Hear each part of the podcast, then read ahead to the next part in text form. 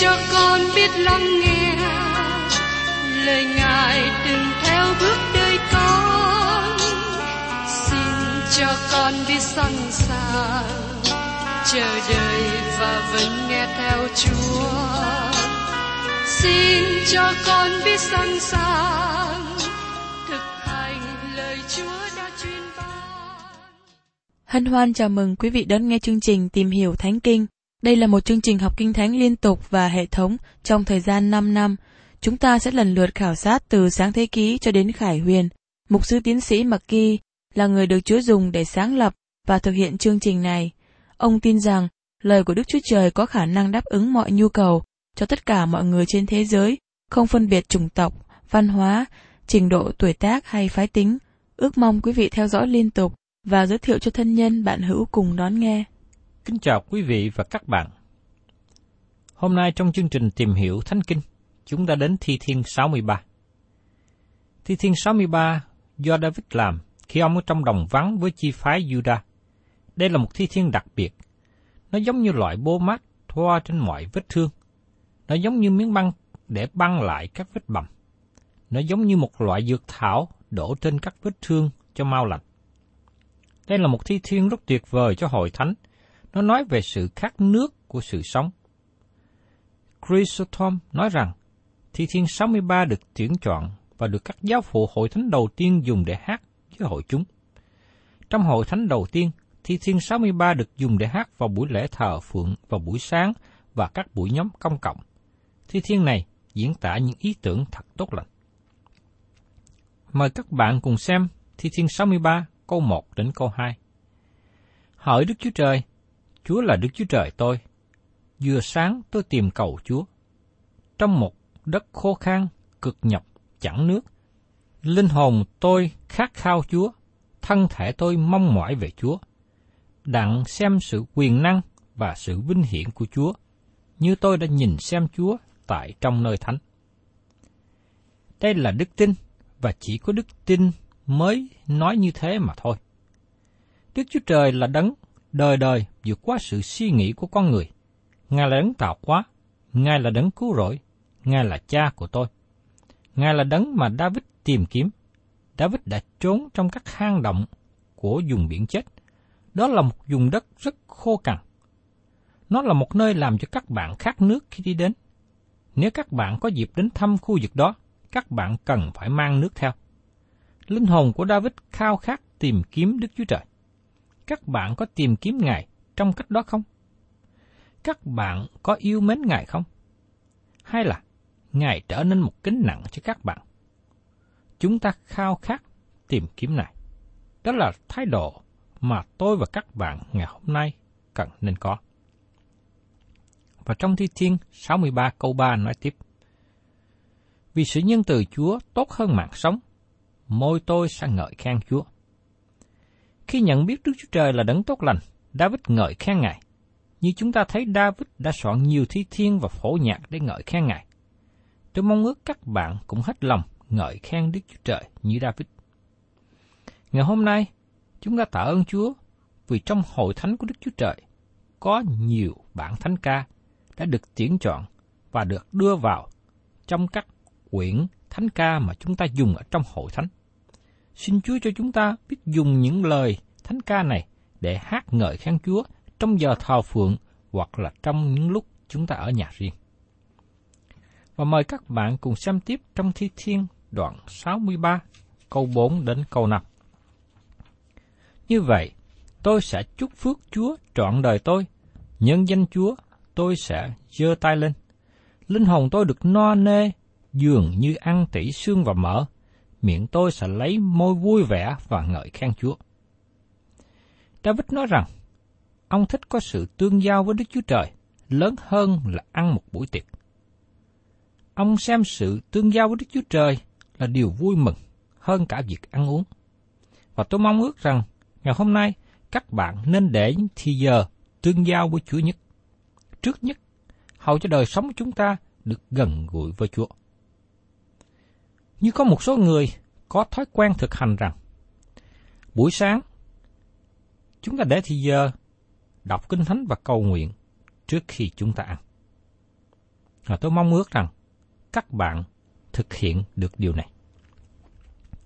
Và trong Thi Thiên đoạn 63, câu 6 đến câu 7. Khi trên giường tôi nhớ đến Chúa, bèn suy gẫm về Chúa trọn các canh đêm.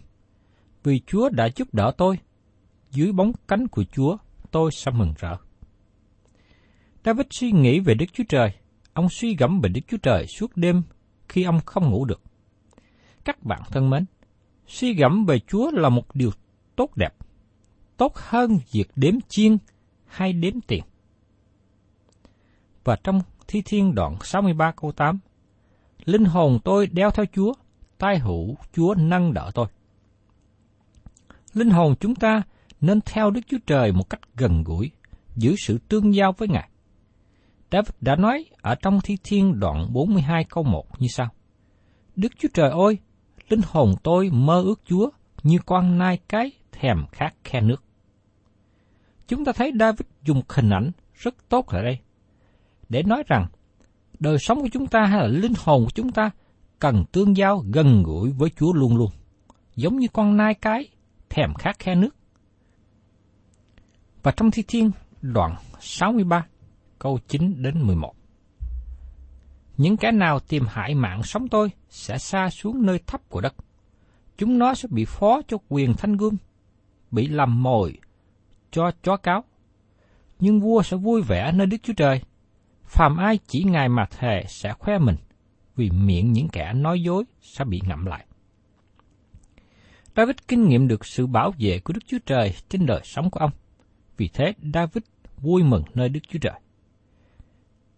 Đây là một thi thiên lớn lao. Xin các bạn nhớ rằng thi thiên này được hát vào buổi lễ thờ phượng vào buổi sáng trong hội thánh đầu tiên. Tôi không biết rằng các bạn có thể hát thi thiên này hay không. Nhưng tôi mong ước rằng các bạn đọc và suy gẫm thi thiên 63 này trong những thì giờ kế tiếp. Tiếp theo, chúng ta cùng nhau tìm hiểu Thi Thiên 64. Nói đến kẻ ác có thắng, nhưng Đức Chúa Trời sẽ đón xét họ. Thi Thiên 64 có một bối cảnh lịch sử trong đời sống của David, nhưng chúng ta không biết rõ vào thời điểm nào.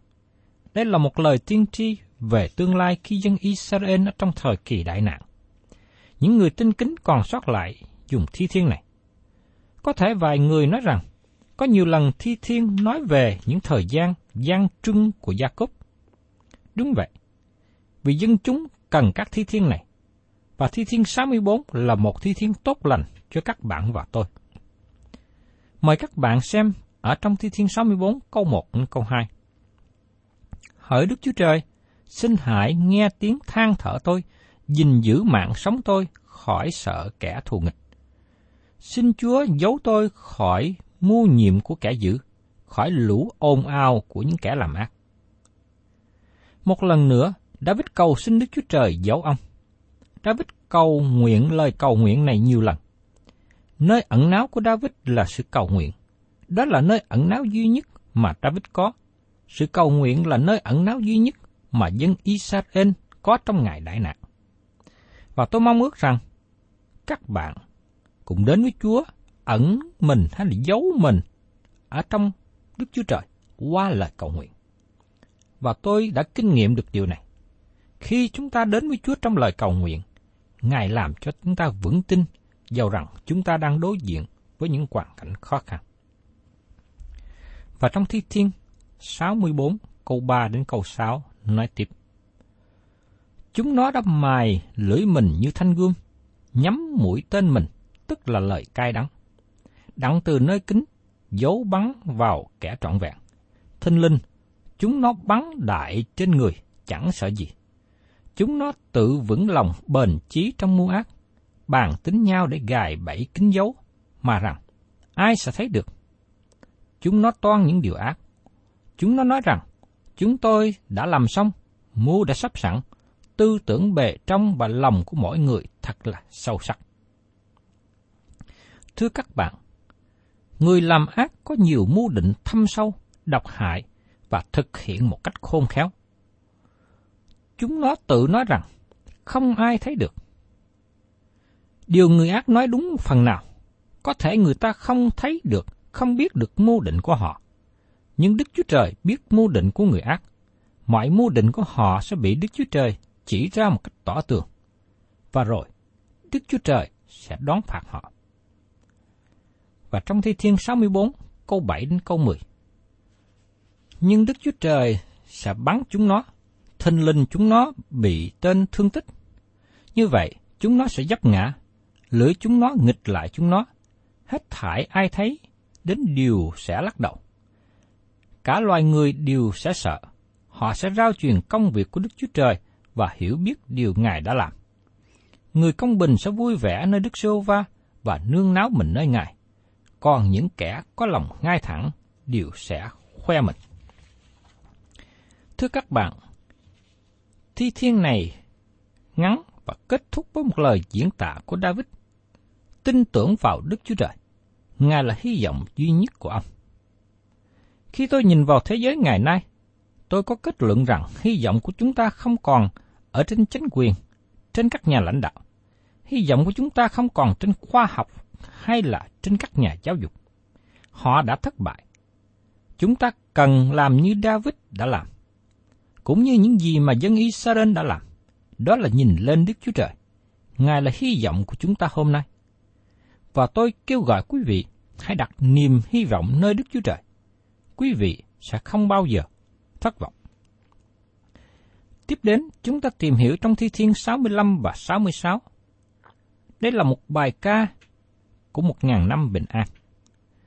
Thi Thiên 65 của David làm cho thầy nhạc chánh và được biết là Thi Thiên cho sự phục hồi. Như trong sách công vụ các sứ đồ đoạn 3 câu 19 đến 21 nói về sự phục hồi muôn vật. Vậy, các ngươi hãy ăn năn và trở lại, đặng cho tội lỗi mình được xóa đi, hầu cho kỳ thơ thái đến từ Chúa, và Chúa sai đấng Christ đã định cho các ngươi, tức là Giêsu, mà trời phải rước về cho đến kỳ muôn vật đổi mới, tức là kỳ mà Đức Chúa Trời thở xưa đã phán trước bởi miệng của các thánh tiên tri. Thưa các bạn, việc phục hồi muốn vật không có nghĩa là tất cả mọi người đều được cứu rỗi. Đối với những người nắm giữ giáo lý về sự phục hồi, dùng câu này để hỗ trợ cho lý thuyết của họ.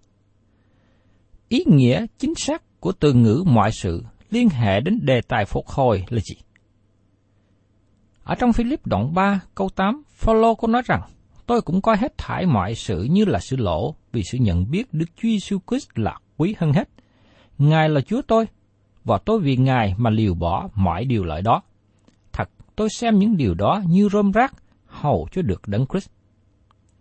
Có phải Phaolô nói mọi sự tức là bao gồm mọi điều trong vũ trụ này không? Dĩ nhiên là không. Mọi sự được đề cập ở đây được giới hạn trong cho đến kỳ muôn vật đổi mới là kỳ mà Đức Chúa Trời thở xưa đã phán bởi miệng các thánh tiên tri. Các tiên tri nói về sự phục hồi của dân Israel. Không có nơi nào trong lời tiên tri nói về sự thay đổi và sự phục hồi sự chết của người ác. Bây giờ mời các bạn cùng xem ở trong Thi Thiên 65 câu 1 đến câu 2. Hỡi Đức Chúa Trời, tại Siôn người ta mong đợi ngợi khen Chúa, họ sẽ trả sự hứa nguyện cho Chúa. Hỡi đấng nghe lời cầu nguyện, các xác thịt đều sẽ đến cùng Ngài. Thưa các bạn, Siôn trong câu này là một địa danh trên đất chứ không phải là một nơi trên thiên đàng. Đó là một nơi cao trong thành Jerusalem. Đó là nơi dân Israel hướng đến để cầu nguyện. Đó là điểm để tuyên giao với Đức Chúa Trời. Và đối với chúng ta ngày hôm nay, có thể cầu nguyện ở bất cứ nơi nào. Cho nên tôi kêu gọi với các bạn, chúng ta cần có một nơi để chúng ta thường xuyên dành thời giờ đến với Chúa. Và trong Thi Thiên 65, câu 3 đến câu 4 nói tiếp. Sự gian ác thắng hơn tôi, còn về sự vi phạm chúng tôi, Chúa sẽ tha thứ cho. Phước thay cho người mà Chúa đã chọn và khiến đến gần, đặng ở nơi hành lang Chúa. Chúng tôi sẽ được no nê vật chất tốt lành của nhà Chúa, là đền thánh của Ngài. Chân sự được Đức Chúa Trời cứu chuộc tỏ bài sự vui vẻ của họ trong Ngài. Được ở trong Đức Chúa Trời là điều phước hạnh biết bao. Nếu các bạn hiện nay còn ở ngoài Đức Chúa Trời và đời sống của các bạn không có sự vui mừng, tôi mời gọi các bạn hãy đến cùng Ngài. Cho đến khi nào các bạn ở trong Chúa thì các bạn mới từng trải, mới nếm trải được sự vui mừng. Và tôi mong ước rằng điều đó sẽ trở thành sự thật khi các bạn đến cùng Ngài. Và trong Thi Thiên 65, câu 5 đến câu 8. Hỡi Đức Chúa Trời về sự cứu rỗi tôi, Chúa sẽ lấy việc đáng sợ mà đáp lại chúng tôi theo sự công bình. Chúa là sự tin cậy của các cùng tộc trái đất và của kẻ ở trên biển xa. Chúa dùng quyền năng mình lập các núi vững chắc, vì Chúa được thắt lưng bằng sức lực. Chúa dẹp yên sự ầm ầm của biển, sự ồn ào của sóng và sự sao động của các dân. Những kẻ ở nơi đầu cùng trái đất thấy phép kỳ của Chúa bèn sợ hãi. Chúa khiến buổi sáng hừng đông và buổi chạng dạng mừng rỡ. Thưa các bạn, David ngợi khen về quyền năng của Đức Chúa Trời đã tỏ bài trong vũ trụ và với con người. Và tôi mong ước rằng các bạn tin cậy vào quyền năng lớn lao của Ngài. Và trong Thi Thiên 65, câu 9 đến câu 13. Chúa thăm viếng trái đất và tưới ướt nó, làm cho nó giàu có nhiều. Suối Đức Chúa Trời đầy nước. Khi Chúa chế đất, thì sắm sửa ngũ cốc cho loài người. Chúa tưới các đường cài nó, làm cục đất nó ra bằng, lấy mưa tẩm nó cho mềm và ban phước cho qua lợi của nó. Chúa lấy sự nhân từ đội cho năm làm mão triều. Các bước Chúa đặt ra mở. Các bước Chúa đặt ra mở trên đồng cỏ của đồng vắng, và các nỏng đều thắt lưng bằng sự vui mừng. Đồng cỏ đều đầy bệ chiên. Trũng được bao phủ bằng ngũ cốc.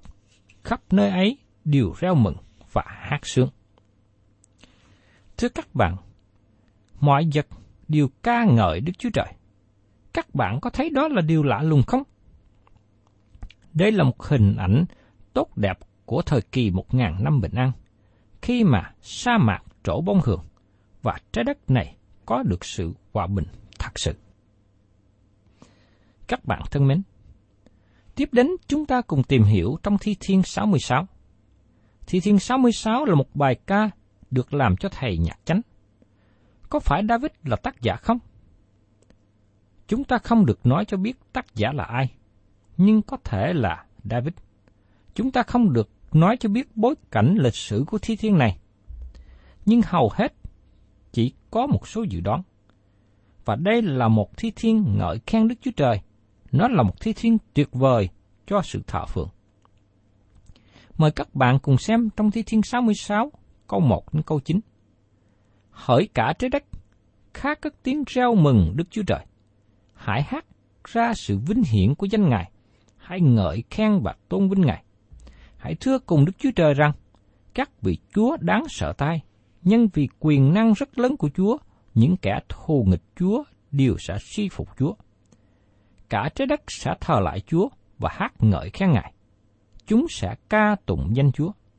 Hãy đến xem các việc của Đức Chúa Trời. Công việc Ngài làm cho con cái loài người thật đáng sợ. Ngài đổi biển ra đất khô. Người ta đi bộ ngang qua sông. Tại nơi ấy, chúng tôi vui mừng trong Ngài. Ngài dùng quyền năng Ngài mà cai trị đời đời, mắt Ngài xem xét các nước và những kẻ phản nghịch, chớ tự cao. Hỏi các dân, hãy chúc tụng Đức Chúa Trời chúng ta và làm cho vang tiếng ngợi khen Ngài. Chính Ngài bảo tồn mạng sống chúng ta, không cho phép chân chúng ta siêu tọ. Thưa các bạn, tác giả ngợi khen Đức Chúa Trời về biết bao nhiêu công việc quyền năng Ngài làm trong các tạo vật và trong con người. Khi các bạn để ý và xem xét sẽ thấy những việc lạ lùng của Ngài. Vì thế, chúng ta cất lên lời ca ngợi Ngài. Đức Chúa Trời là đấng tốt lành và đáng cho con người cho chúng ta ca ngợi. Các bạn có để thì giờ để ca ngợi Chúa khi nhìn thấy công việc quyền năng của Ngài không? Ngài rất mong mước hay là vui mừng khi thấy chúng ta là người ca ngợi danh của Chúa. Đó là lý do tại sao mỗi khi con cái của Đức Chúa Trời nhóm họp lại thờ phượng, họ đều dành thì giờ rất nhiều ở trong sự ca ngợi. Và trong Thi Thiên 66, câu 10 đến câu 12 nói tiếp. Vì Đức Chúa Trời ơi, Chúa đã thử thách chúng tôi, rèn luyện chúng tôi y như luyện bạc. Chúa đã đem chúng tôi vào lưới, chất gánh nặng quá trên lưng chúng tôi. Chúa khiến người ta cởi trên đầu chúng tôi. Chúng tôi đi qua lửa, qua nước, nhưng Chúa đem chúng tôi ra nơi giàu có. Tác giả đã kinh nghiệm và thấy được lợi ích của việc Đức Chúa Trời cho phép xảy ra để rèn luyện ông trở nên tốt hơn. Cho nên khi ở trong sự thử thách, ở trong nghịch cảnh, các bạn cố gắng tìm kiếm lợi ích từ nơi đó. Và trong Thi Thiên 66 câu 13 đến 15 nói tiếp. Tôi sẽ lấy của lễ mà vào trong nhà Chúa, trả cho Chúa các sự hứa nguyện tôi, mà môi tôi đã hứa và miệng tôi đã nói ra trong khi bị gian trưng. Tôi sẽ dâng cho Chúa những con sinh mập làm của lễ, chung với mỡ chiên đực. Tôi sẽ dâng những bò đực và dê đực. Qua các lời này, tôi đoán rằng tác giả thi thiên 66 này rất có thể là David, vì nhiều lần ông đã hứa nguyện với Ngài. Khi ở trong gian trưng, con người thường cầu xin Chúa giải cứu và hứa nguyện nhiều điều. Nếu các bạn có hứa nguyện với Đức Chúa Trời điều chi, xin các bạn cần trả sự hứa nguyện đó. Tôi thấy đây là điều David đã làm rất tốt. Nhưng phần chúng ta ngày hôm nay, tôi thấy rằng chúng ta thiếu sót rất nhiều vì chúng ta hứa nguyện với Chúa trong khi ở lúc gian trưng. Nhưng sau khi mọi chuyện bình yên, thường khi chúng ta quên trả sự hứa nguyện. Đối với David, ông nói rằng ông đã trả sự hứa nguyện cho Ngài. Và tôi mong ước rằng những điều gì mà các bạn đã hứa với Chúa trong sự cầu nguyện, trong lúc gian trưng, xin chúng ta hãy thực hiện hay là trả xong sự hứa nguyện cho Chúa. Và trong Thi Thiên 66, câu 16 đến 20 kết thúc như sau. Hết thải người kính sợ Đức Chúa Trời, hãy đến nghe, thì tôi sẽ thực điều Ngài đã làm cho linh hồn tôi. Tôi lấy miệng tôi kêu cầu Ngài, và lưỡi tôi tôn cao Ngài. Nếu lòng tôi có chú về tội ác, ác Chúa chẳng nghe tôi. Nhưng Đức Chúa Trời thật có nghe, Ngài đã lắng tai nghe tiếng cầu nguyện tôi. Đáng ngợi khen Đức Chúa Trời, vì Ngài chẳng bỏ lời cầu nguyện tôi, cũng không rút sự nhân từ Ngài khỏi tôi. Tác giả thi thiên này nói cho chúng ta một kinh nghiệm lớn trong sự cầu nguyện. Ông nói rằng, nếu lòng tôi có chú về tội ác, ác Chúa chẳng nghe tôi. Khi lòng các bạn chứa điều ác, các bạn chỉ có thể cầu xin một điều mà thôi, đó là xin sự tha thứ. Và sau khi các bạn được Đức Chúa Trời tha thứ và trở nên con cái của Ngài, các bạn mới có thể đến cầu xin Đức Chúa Trời mọi điều khác. Các bạn thân mến, tác giả thi thiên này đã hết lòng ca ngợi Đức Chúa Trời vì Ngài lắng nghe lời cầu nguyện của ông. Tôi mong ước rằng đời sống của các bạn ngày hôm nay cũng hãy hết lòng ca ngợi Chúa. Đó là điều mà Đức Chúa Trời mong muốn lắng nghe nơi các bạn. Và khi các bạn ca ngợi Đức Chúa Trời, Ngài sẽ vui lòng ban phước cho đời sống các bạn và giữ vững niềm tin của các bạn ở trong Ngài luôn luôn.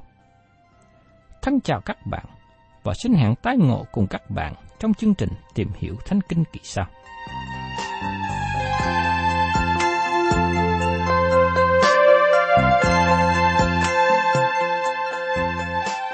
Cảm ơn quý vị đã đón nghe chương trình Tìm hiểu Thánh Kinh. Nếu quý vị muốn có loạt bài này, xin liên lạc với chúng tôi theo địa chỉ sẽ được đọc vào cuối chương trình. Kính chào quý thính giả. tiếng